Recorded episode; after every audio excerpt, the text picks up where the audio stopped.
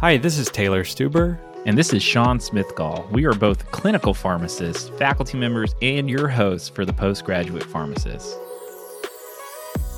Welcome back, SASO Squad, and any new listeners to another episode of The Postgraduate Pharmacist, where we're all about helping you separate and stand out as you prepare for postgraduate training.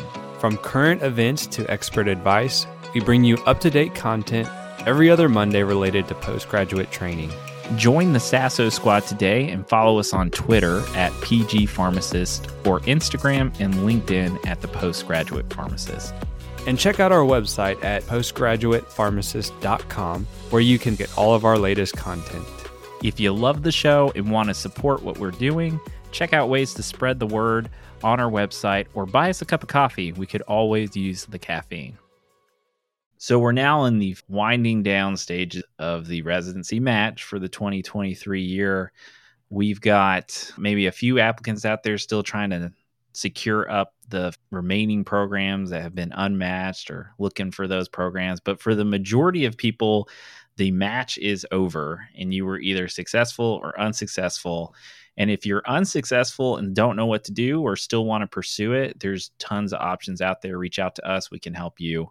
But what did you think about this year overall? What are your overall impressions, Taylor, about the 2022-2023 match? Well, Sean, I think, one, we were right. We were right. I love being right. We had good predictive models. We must have input good variables into our predicting equation. So I think, but overall, it's still just surprising just to really grasp and think about how much it has changed over the past few years and just how the balances have tipped the scales and everything from, you know, just a few years ago, even to up till now. So I'm just excited and optimistic about the future, but there could be a lot of change coming as well with that. So we're going to break that down for y'all on the episode today.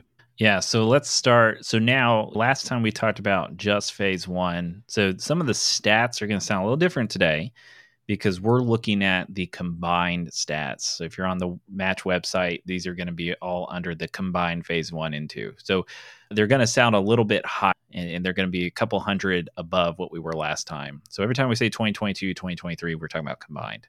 So just to update, to go through here, let's just take it in the same process we did last time. Let's start with just like the number of participants participating in the match total. So we had 6,486 in 2022 who had registered for the match. These are the ones that had signed up, paid that initial registration fee. So in 2023, that number dropped to 5,754. And then just one more stat here, Taylor, to combine with that one. So the number actually participating in the match, these are the ones that submitted rank order lists. We had 5,427 in 2022, and that dropped to 5,011 in 2023. Yeah, pretty significant decline on both ends of that.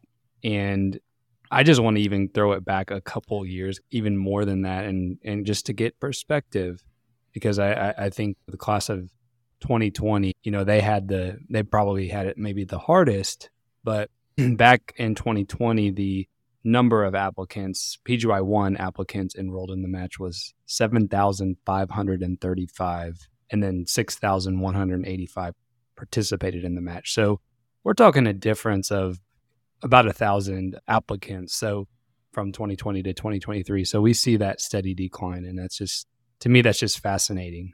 Yeah, that's huge. Especially now we're seeing that trend downwards. And so the drop is surprising. I think another thing that's interesting in the big overarching data that you're probably interested in, the number of applicants that matched overall. From 2023, it was 4,099, which is down slightly from the year before, which was 4,152. So about 50 fewer candidates matched, but you have to keep that in context. So the number participating was down almost over 400. So proportionally, you're still seeing a higher percentage match, which we did see 82% match this year compared to 77% the year before. Yeah, I so we had predicted greater than 80%. and then there's your greater than 80%. Overall, a 5% change from the year before to now is pretty huge, just to think about the fact that we have 5% more folks participating, which next year we might even be, I would just settle a prediction and say next year's probably gonna be more than 85%. I think we might see maybe a little bit less of a percentage increase that match, but I do think maybe like 83 or 84 would be my, probably 84 if I had to hedge my bets and put in my very early bet for next year. So mark it down. I'll hold you to it. Deal.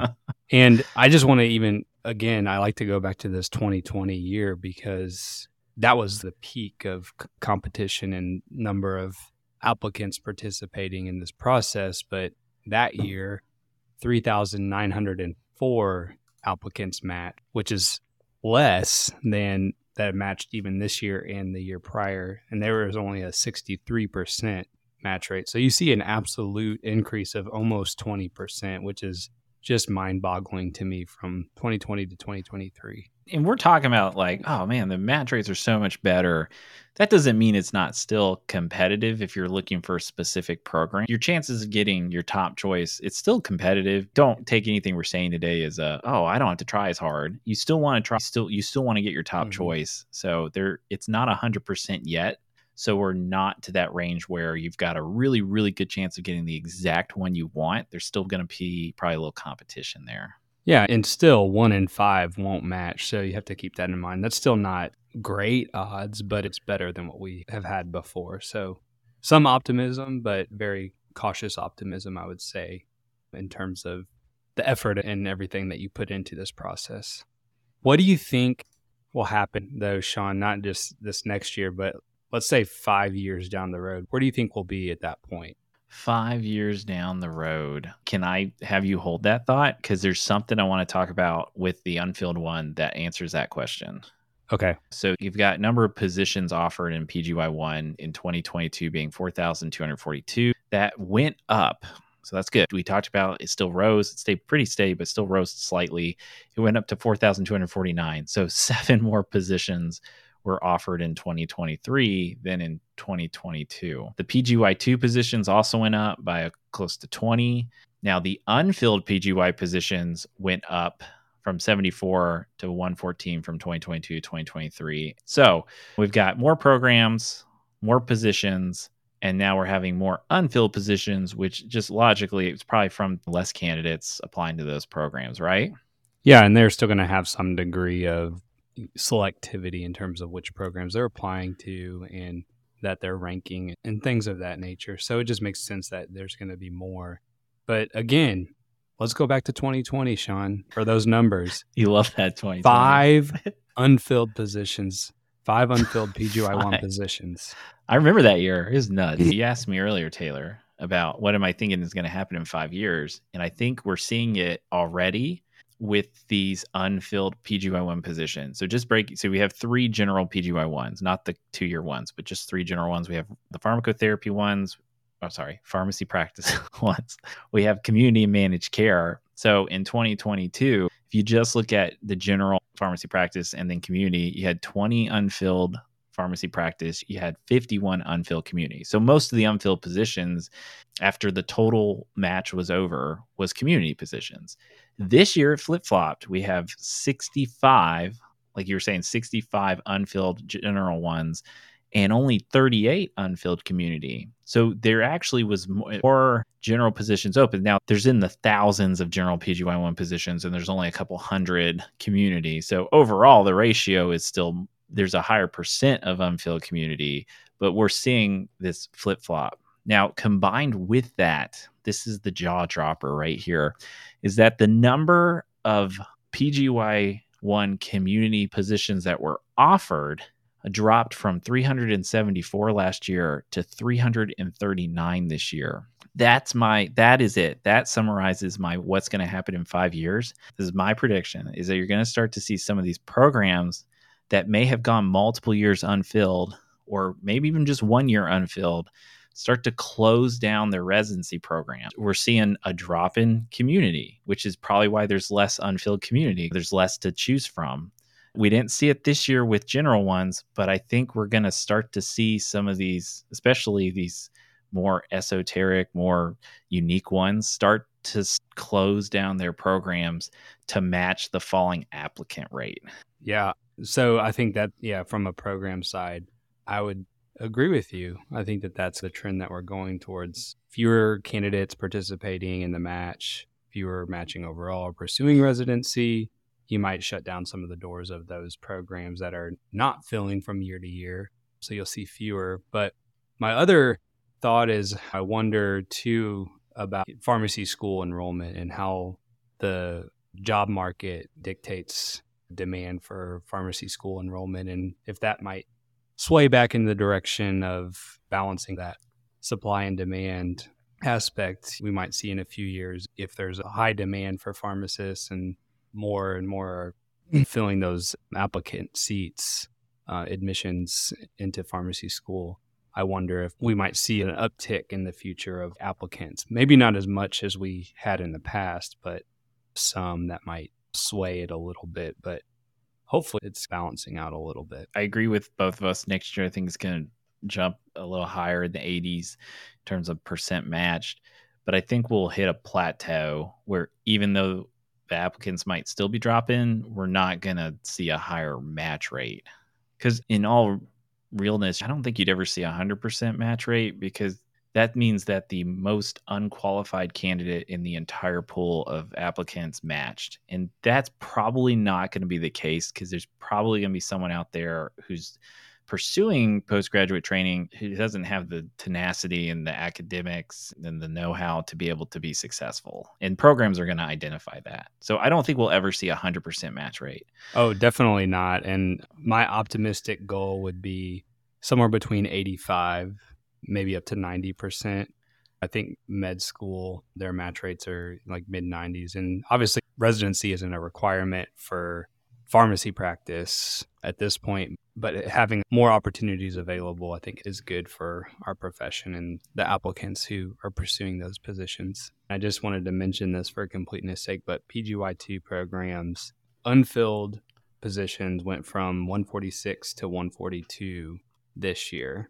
So a little bit of a decrease, about the same. But what's interesting is when you look at the types of programs that are not filling or remain unfilled afterwards, I think the one that strikes me the most is the the PGY2 in health system administration and leadership went from 9 filled positions and 26 unfilled positions, which is quite a lot. And I bet a lot of that comes from most of those types of people who are interested in pursuing administration and leadership probably pursue the combined programs, PGY1, PGY2s, especially those that are accompanied by a master's program. So you could see maybe some of those types of programs fizzle out a little bit. There's also a lot of ambulatory care opportunities that remain unfilled. There are those AM care opportunities. I think the PGY2 programs are feeling some of the squeeze. Sometimes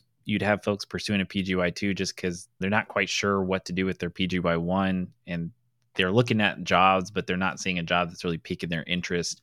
So it's the old staying in school for longer until something good comes open or you figure out what you want to do with your career. PGY2 is another, like, gives you an extra year to figure things out, gives you that extra training and specialty.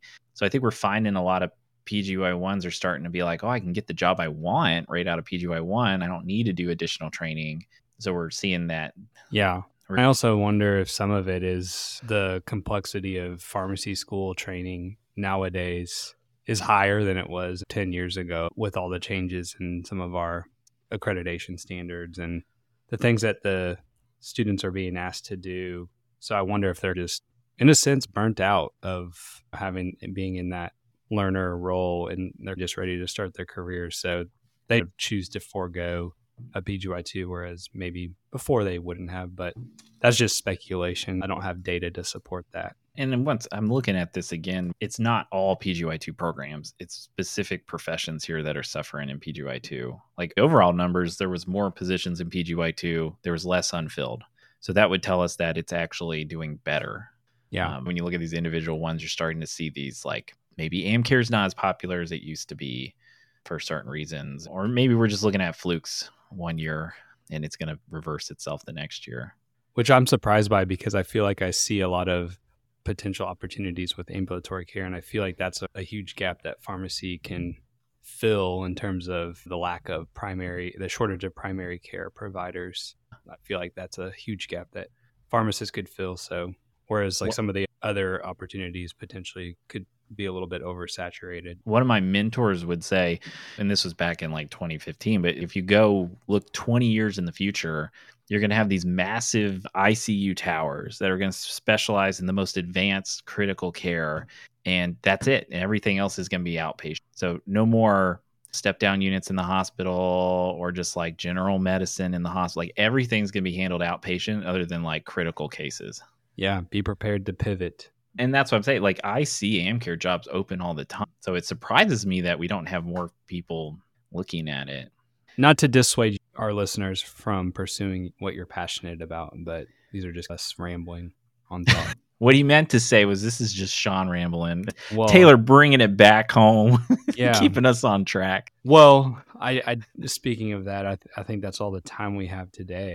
But no, what Sean just said, like if you were to summarize the stats from this year, just what we talked about, how would you summarize it in 1 to 2 sentences? I would say better opportunities for candidates, still a little competitive, but definitely worth checking out. Postgraduate training is an option because it's not impossible.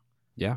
Trending in the right direction. I'll leave it in that. I like that one better. All right. Well, then I'll close on that and appreciate you all listening. And if you have any questions about phase 1 or phase 2 or just the match in general, any of the statistics and the trends that we're seeing, feel free to reach out to us on our social media or on our website.